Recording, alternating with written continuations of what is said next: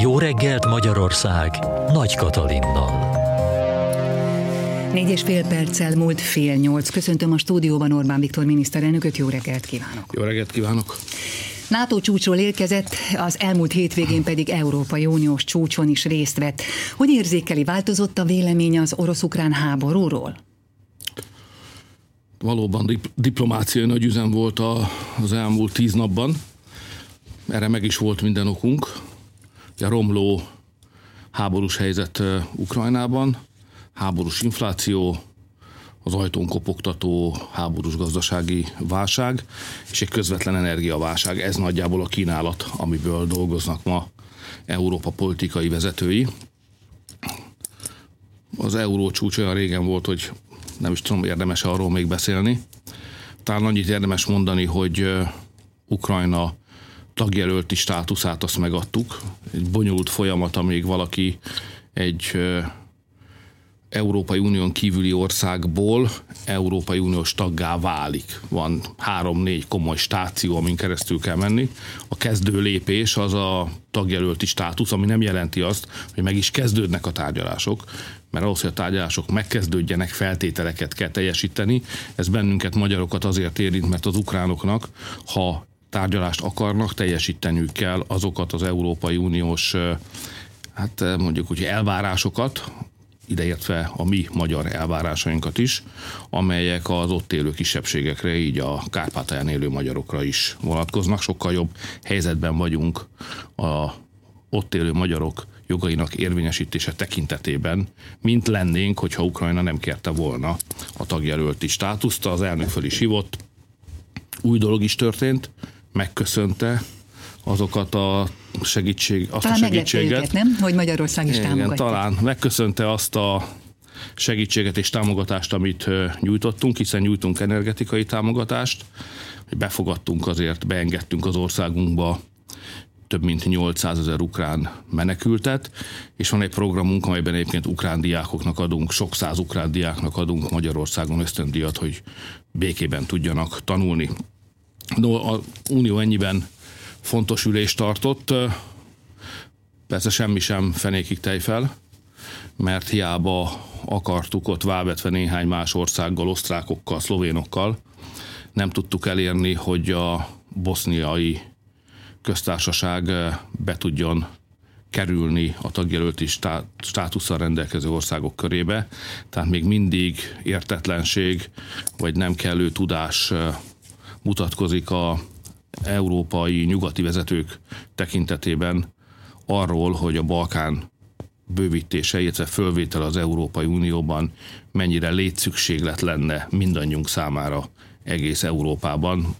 A most erősödő, sőt rohamosan erősödő migrációs nyomás pedig adna a közvetlen bizonyítékot is arra, hogy fel kell venni ezeket az országokat az Unióba. Szóval az ukránok igen, de a bosnyákok egyelőre nem, de folytatjuk a küzdelmet az osztrákokkal, szlovénokkal, horvátokkal, hogy ez bekövetkezzen. A NATO az egy súlyosabb eset volt, az Európai Uniós csúcson még csak-csak túlendültünk, bár ott is kellett azért figyelmeztetéseket hát ilyen szelíd figyelmeztetéseket átadnunk, hogy ne próbálkozzanak egy újabb hetedik szankciós csomaga, különösen úgy nem, hogyha abban gázra vonatkozó korlátozásokat is terveznek, mert Magyarország számára ez nem is tárgyalási alap. Az olajról még hajlandóak voltunk tárgyalni, és tudtunk kötni egy kompromisszumot, és kaptunk egy kivételt, és így a magyar gazdaságot talán sikerült megmenteni.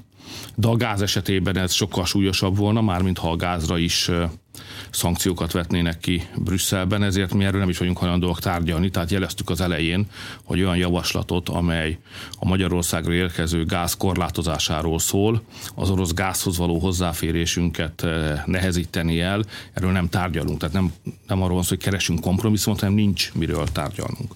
Na, ennyit az uniós barátságos és könnyed brüsszeli csúcsról. A NATO az nehezebb volt. Ugye lassan szembe kell nézni a realitásokkal, akkor is, hogyha ez nem tetszik az embernek. Még nem tart itt a NATO, de közelít ehhez a ponthoz. Tehát mindenki az ukránok oldalánál természetesen, mert az a közfelfogás, mi is ezt valljuk, hogy akármilyen viták is voltak Ukrajna és Oroszország között akár mennyire is előkészítették az oroszok ezt a konfliktust a tekintetben, hogy felvetették a biztonsági igényeiket, amikről mi nem voltunk hajlandók igazából tárgyalni. Ez mind igaz lehet, de ez semmiképpen nem ad elegendő választ és indokot arra, hogy egy ország megtámadjon egy másikat, és nyílt háborút indítson. Még hogyha az oroszok ezt nem is hívják nyílt háborúnak, hanem különleges katonai akciónak nevezik. Tehát mindenki az ukránok oldalán van, hiszen az ember a megtámadott oldalán szokott lenni. És szurkol is a megtámadottnak természetesen. De miután háborúról van szó, ahol tízezrek halnak meg, és a szám nagyon könnyen elérheti a százezreket is, ugye nem akar ebbe belekeveredni mert ez nem Magyarország háborúja, nekünk ebből ki kell maradnunk. Ez két szomszédos szláv ország háborúja, NATO pedig egy védelmi szövetség. És voltak olyan remények, hogy lehet úgy sikeres háborút vívni az oroszokkal szemben, hogy az ukránok harcolnak, és azok az országok, amelyek fegyvert szállítanak, akik közé mi nem tartozunk, mert szerintünk az már félig a háborúba való belesodródást jelenteni. Tehát lehet úgy háborút nyerni az oroszok ellen, hogy az ukránok harcolnak, és hátulról néhány nyugati ország pedig nagy mennyiségű fegyvert szállít. Azonban a háborúban a fegyver nagyon fontos, de a legfontosabb a katona. Az pedig fogytán.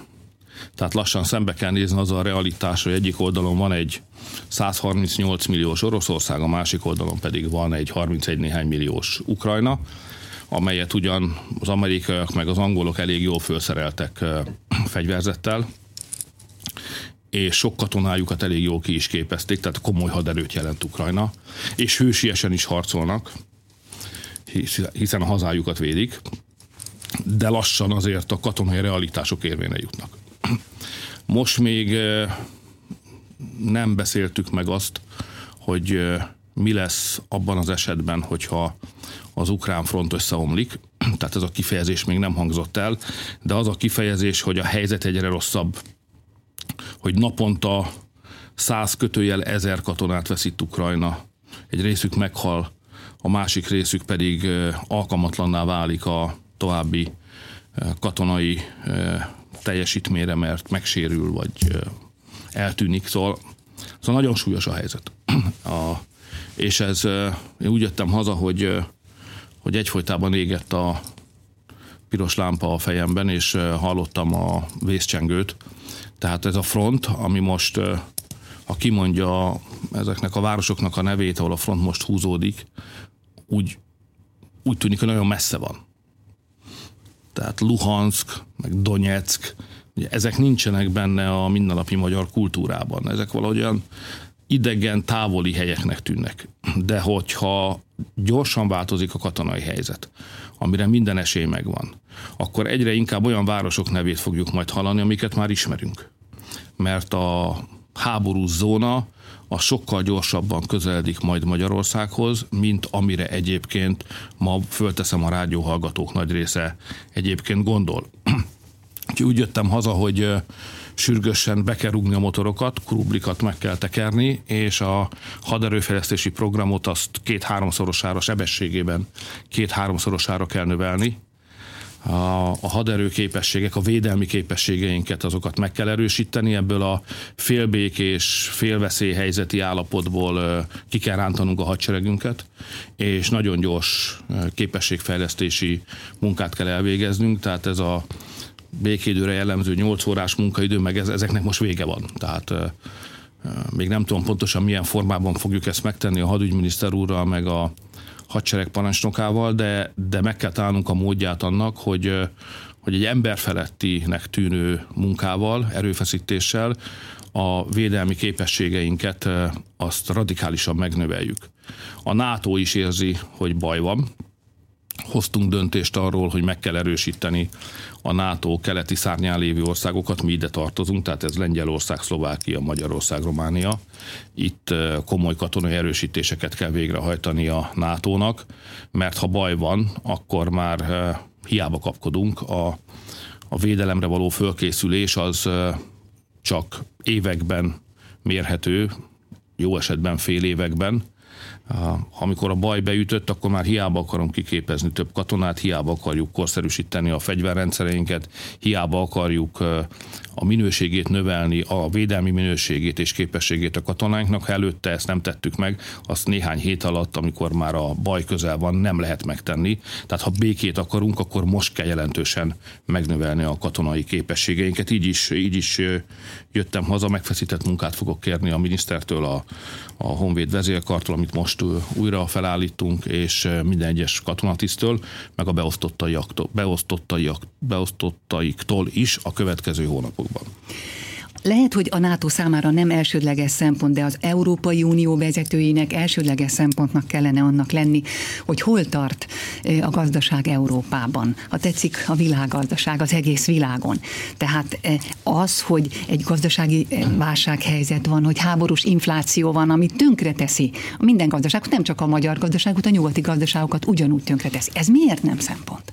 Hát szempont ez csak ez két egymást kizáró téma vagy szempont, amit nagyon nehéz összeegyeztetni, mert egyfelől itt van az ukrán-orosz háború, ahol segítséget akarunk nyújtani az ukránoknak, és bár Magyarország sosem volt híva a szankciós politikának, de valamilyen okból az az uniós országok nagy része hisz abban, hogy szankciókkal eredményt lehet elérni, és miután az európai egységet nem akarjuk megbontani, és nem akarunk minden héten vétózni valamilyen új szankciós intézkedést, ezért inkább úszunk az árral. Nem szeretem az ilyesmit, nem is a magyar karakternek való, de azt, az, az elviselhetetlen lenne Magyarország számára, hogy miközben mindenki hisz valamilyen gazdasági intézkedés jótékony hatásában a háborút illetően, mert az ukránokat megsegítő hatásában hisz, aközben egy ország folyamatosan képviselve a saját álláspontját minden egyes ilyen szankciós lépést megakadályoz. Ez, ez vállalhatatlan egy olyan közösségben,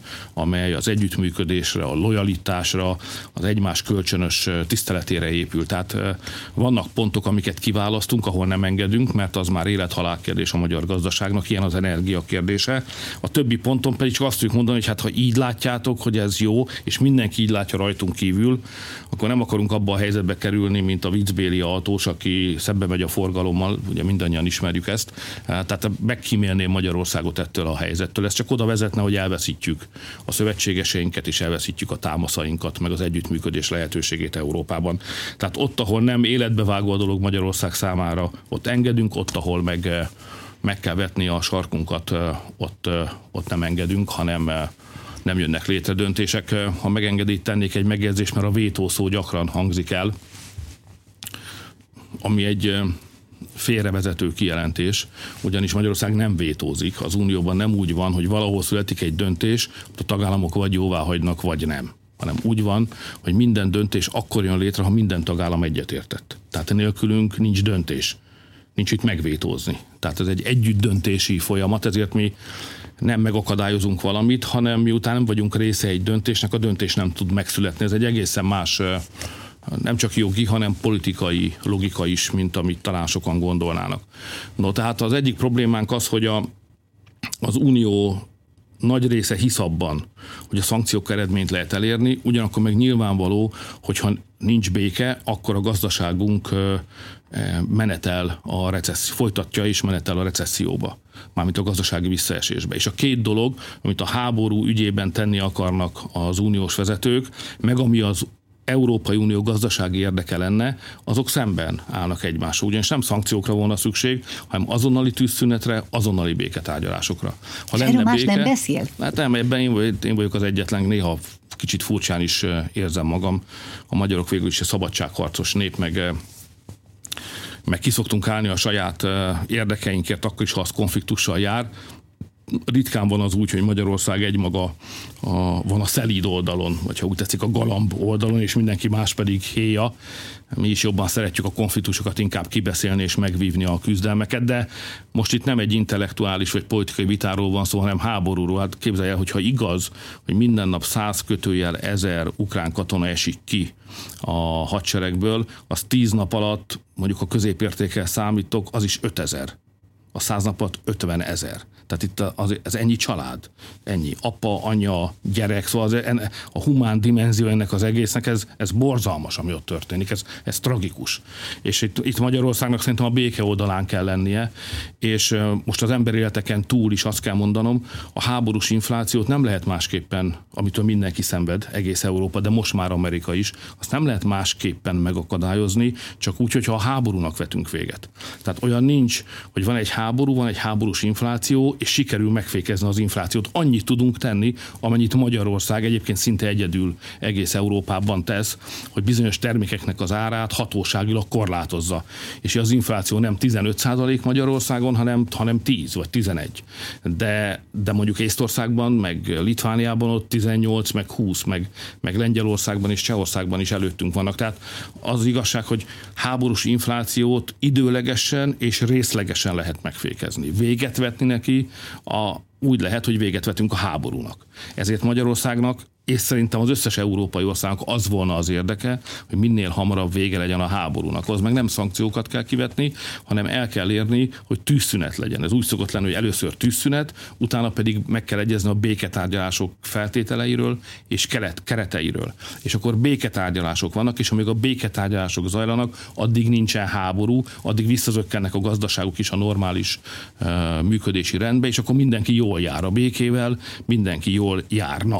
De egyelőre egyelőre, még egyszer mondom, rajtunk kívül mások nem ütik meg ezt a hangot, úgyhogy Európa és Amerika továbbra is szenved. Most voltam a parlamentben is a napokban, ott volt vita, és úgy látom, hogy nem mindenki érti még, hogy milyen, milyen nehéz a helyzet. Tehát én értem, hogy mindenki hirtelen előáll igényekkel, részben fejlesztési, részben fizetésemelési igényekkel, rásul magasakkal, 20-30-40 százalékokról, meg duplázásokról beszélnek, és én próbálom elmondani ott is, meg, meg itt is, hogy, hogy háborús helyzet van, és most mi nem támadunk, hanem védekezünk.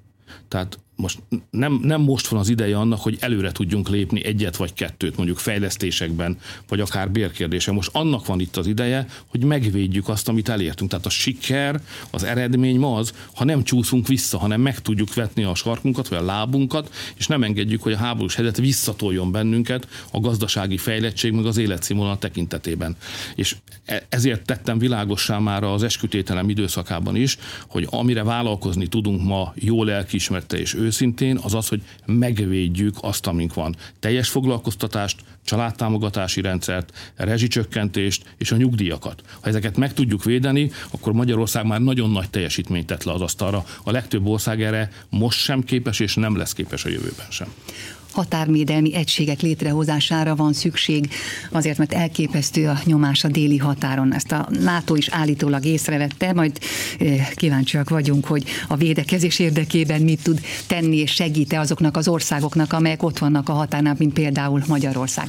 Milyen létszámú lesz-e? Tudunk-e már valamit a határvédelmi egységekről? Hát, amit fontos talán mindannyiunknak észbe tartani, hogy Magyarország különleges helyzetben van nehezebb helyzetben van, mint bármelyik Európai Uniós ország. Mert olyan országok vannak, akiket érint az ukrán menekültek áradata, mondjuk Lengyelországot. Meg olyan is van, akiket érint a délről érkező migráns áradat, mondjuk Horvátország, Szlovénia vagy Románia. De olyan, hogy mind a kettő óriási súlyjal érintse, az jó széle csak Magyarország. Valamelyest Románia, de igazából csak Magyarország. Bennünket egyszerre sújt. 800 ezer menekült Ukrajnából, és csak az év eddig eltelt időszakában több mint 100 ezer illegális határátlépő délről. Tehát az, hogy ez a, te, ez a két teher egyszerre nyomjon egy országot, ez példátlan. Ezt én próbálom mondani az uniós országoknak, hogy ráadásul ez nem csak a mi problémánk, ez nem csak egy magyar ügy, mert hiszen a migránsok is, ha bejutnak az illegális migránsok, azok majd előbb-utóbb megjelennek az osztrák-magyar határnál, és az ukrán menekültek is csak részben maradnak Magyarországon, nagy részük innen tovább megy nyugat felé. Tehát az, hogy megsegítsék a magyar határvédelmet, Brüsszelből, az nem csak egy magyar érdek, hanem ott a belső nyugalmas Európában élő minden nemzetnek, népnek az érdeke. Mert mi fogjuk föl megint azokat a csapásokat, amelyeket egyébként Európa kap. És ehhez nekünk pénzügyi segítség, támogatás, meg biztatás jó jönne, de hát inkább támadásokat szoktunk kapni, nem pedig pénzügyi, ilyen emberi jogi támadásokat, nem pedig pénzügyi segítséget. Én ezt fölvetettem, továbbra is napirenden tartom, hát logikus lenne, vagy elvárható lenne az Uniótól, hogy Magyarországnak ezt a sajátságos helyzetét elismerje, és a megfelelő pénzügyi támogatást megadja. Ahogy milyen súlyos a helyzet a déli határon, arról azt tudom mondani, hogy tavaly egész évben elfogtunk 700, bocsánat, elfogtunk tavaly 400 embercsempészt. Most nem az illegális határátlépőkről beszélek, hanem azokról, akik szervezik az ő törvénytelen bejutásukat Magyarország területre. Elfogtunk 400-at, idén már elfogtunk 750-et. Tehát nem csak arról van szó, hogy több a migráns, hanem az, az üzlet mérete is nő. Mert ugye egy pénzről van szó. És miután a élelmiszerellátás problémái Afrikában és Ázsiában már érződnek, a háború következményei ott is megjelennek, egyre több ember indul meg, illetve egyre nagyobb üzletet látnak az embercsempészek abban, hogy rávegyenek tömegeket arra, hogy induljanak meg Európa felé. És miután Ukrajna adta a világ búza exportjának több mint 10%-át, és a kukorica exportjának pedig több mint 15%-át, ez most hiányzik elsősorban az ázsiai és az afrikai piacokról, ott éhínség fenyeget, egy élelmiszerválság rémképe rajzolódik ki előttünk, ami migrációt gerjeszt, és ezeknek, egy, ezeknek az embereknek egy része, mint illegális migráns megjelenik Magyarország eh, határainál, és ebben óriási üzlet van, az embercsempészek száma is megnő a napi híradásokban is lehet látni, hogy hogyan kapcsoljuk le őket. De ez a hullám nőni fog, ahogy a helyzet súlyosbodik, úgy nő a hullám is. Nem tudjuk megállítani a migránsokat azzal a szervezeti erővel, ahogyan eddig képesek voltunk rá, mint hogy eddig képesek voltunk megállítani. Ugye mit csináltunk eddig? katonákat és rendőröket vezényeltünk oda. Most, hogy a háborús zóna közeledik Magyarország keleti határaihoz, minden egyes perc, amit a katonáink nem fölkészüléssel, a védelmi képesség megerősítésével, mondjuk úgy, hogy gyakorlatozással töltenek el, az luxus, az megengedhetetlen, kidobott idő. Tehát a katonákat onnan le kell vezényelni, hogy részt tudjanak venni a magyar hadsereg fölpörgetett fejlesztési programjának a végrehajtásában. A rendőröknél meg az a helyzet, hogy úgy vezényeljük őket oda, ahonnan oda vezényeljük őket, ott ők hiányoznak. Nem csak a családjuknak, hanem a közrend meg a közbiztonság fenntartása szempontjából is hiányoznak. Tehát a békés, nyugodt, kiszámítható polgári élet megteremtésébe nem tudnak mondjuk Szombathelyen meg Veszprémben részt venni, mert len kell lenniük a határon. Ráadásul a munka megterhelő, messze a családtól, ott is fogy a, a lelki erő, a, meg a fizikai erő is. Tehát ez sem, ez sem megoldás. Ez átmenetileg jó volt, egy-két évig elment, de erre most már nem tudunk építeni. Eljött a pillanat, amikor muszáj megszerveznünk egy új, hívjuk úgy, hogy határvadász rendszert. Tehát egy határőrséget, amely határvadász századokból áll. Most ezt a munkát a belügyminiszterre e, bíztuk, rövid határidővel. Ha megbirkózik vele, akkor a belügyminisztérium keretein belül építjük föl ezt a határvadász képességet. Új embereket kell fölvennünk, ezrével kell. Tehát itt nem tíz meg száz emberről beszélünk, itt e, két kötőjel 4 ezer embert kell fölvennünk csak határvadász, határvédelmi szolgálatra. Ez egy, ez egy nagy munka, őket ki kell képezni, azért ott mégis emberekkel szemben kell intézkedni, tehát nem egyszerűen csak fizikailag kell őket fölkészíteni, hanem az emberi jog ismerete, jogszabályismeret, mit lehet tenni, mit nem, ezekből mind ki kell őket képeznünk, ahogy hogy civilizált módon tudjuk megvédeni határainkat. Ott azért most már riasztólövések is vannak, tehát valaki figyeli a déli helyzetet, akkor látja, hogy egyre erőszakosabbak a embercsempészek és az illegális migránsok, és hát erőszakkal szemben plüsmacikkal és virágcsokrokkal nem lehet védekezni, tehát nekünk most néhány ezer jó kiképzett határvadászra lesz szükségünk a következő hónapokban. Ha belügyminiszter megoldja, akkor ez a belügyminisztérium keretein belül marad, ha nem, akkor attól függetlenül azon kívül kell majd megoldanunk. Van arra is egy tervem, hogy hogy tudnánk ezt a belügyminisztérium nélkül is fölépíteni, de jobban örülnék, ha sikerülne azon a kultúrán belül tartani a határvadászokat, ami ma a rendőrséget jellemzi, amiről mindenki elismerőleg beszélt. Ez egy nagyon komoly, nem egyszerűen csak hatékony, hanem, hanem polgárbarát kultúrájú testület is lett a rendőrség az elmúlt 12 évben, és ha azon belül tudunk valamit megoldani, az azért majd jótékony hatása lenne az állampolgár, rendőr, migráns rendőr kapcsolatra is. Ha ez nem megy, hát akkor azon kívül egy kicsit nyersebb formában kell felépíteni a védelmi képességünket. Nem tudtunk minden kérdést szóba hozni, de talán majd legközelebb. Köszönöm Orbán Viktor miniszterelnököt hallották.